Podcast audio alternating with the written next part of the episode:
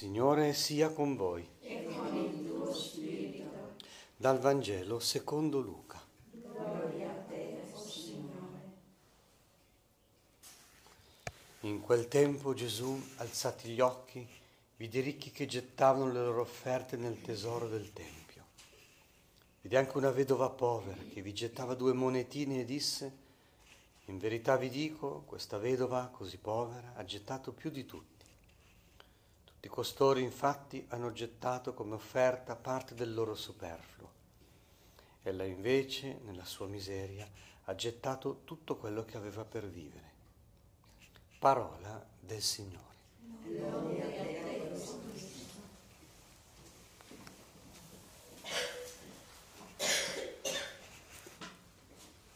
Se Don Bosco insisteva molto su queste due cose con i ragazzi,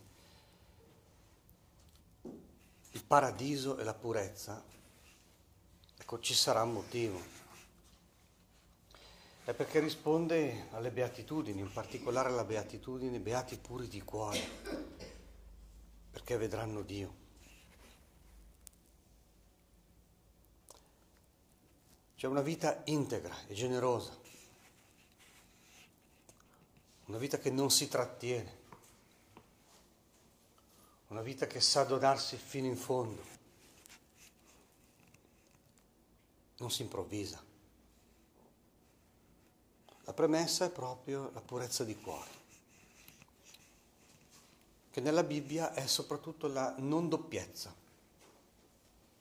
in tutti i sensi. Certo che è potentemente sostenuta dalla custodia dei sensi, dalla castità del corpo, della verginità del cuore.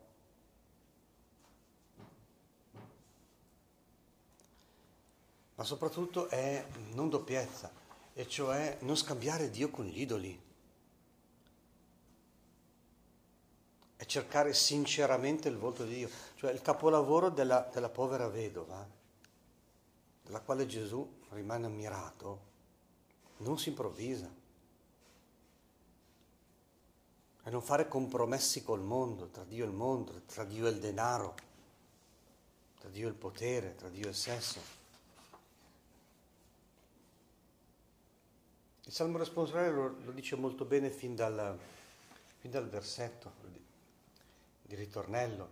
Ecco la generazione che cerca il tuo volto. Ecco, una vita integra e generosa è sostenuta proprio dal fatto di mirare verso Dio, verso la vita eterna. Perché se uno cerca la vita eterna e dice Signore, Signore, ma poi non fa la volontà di Dio e cerca i beni terreni, è doppio, è impuro. E quindi la vita poi si inceppa. Allora quanto siamo affezionati a Dio e cerchiamo il suo volto, quando invece siamo attaccati troppo alle cose del mondo.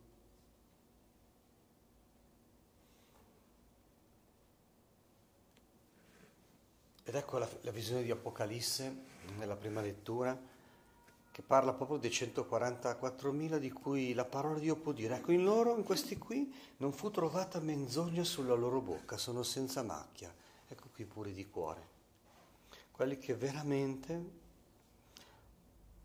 vedranno Dio. E qui vengono chiamati le primizie per Dio e per l'agnello.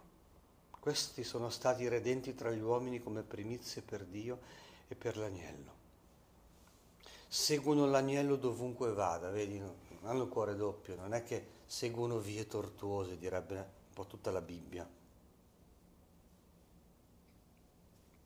Ed è gente intimamente felice, anche in mezzo alle prove. Essi cantano come un canto nuovo davanti al trono e davanti eh, a questi esseri, a questi eh, che circondano l'agnello. Infatti le, la visione di Giovanni parte proprio da questo. Ecco l'agnello in piedi sul monte Sio, eh, quello che conta agli occhi di Dio, quello a cui siamo destinati.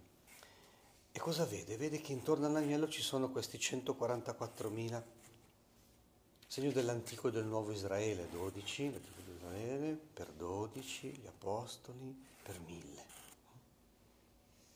tantissimi, che vengono proprio da ogni popolo, lingua nazione, però hanno questa caratteristica, appunto questa purezza di cuore, questa vita non sdoppiata, non strabica, che ci fa pregare così proprio insieme al salmista questa mattina. Chi potrà salire il monte del Signore? Chi potrà stare nel suo luogo santo? Ecco, in forma di domanda per preparare il cuore. Ed ecco subito la risposta, chi ha mani innocenti e cuore puro, chi non si rivolge agli idoli.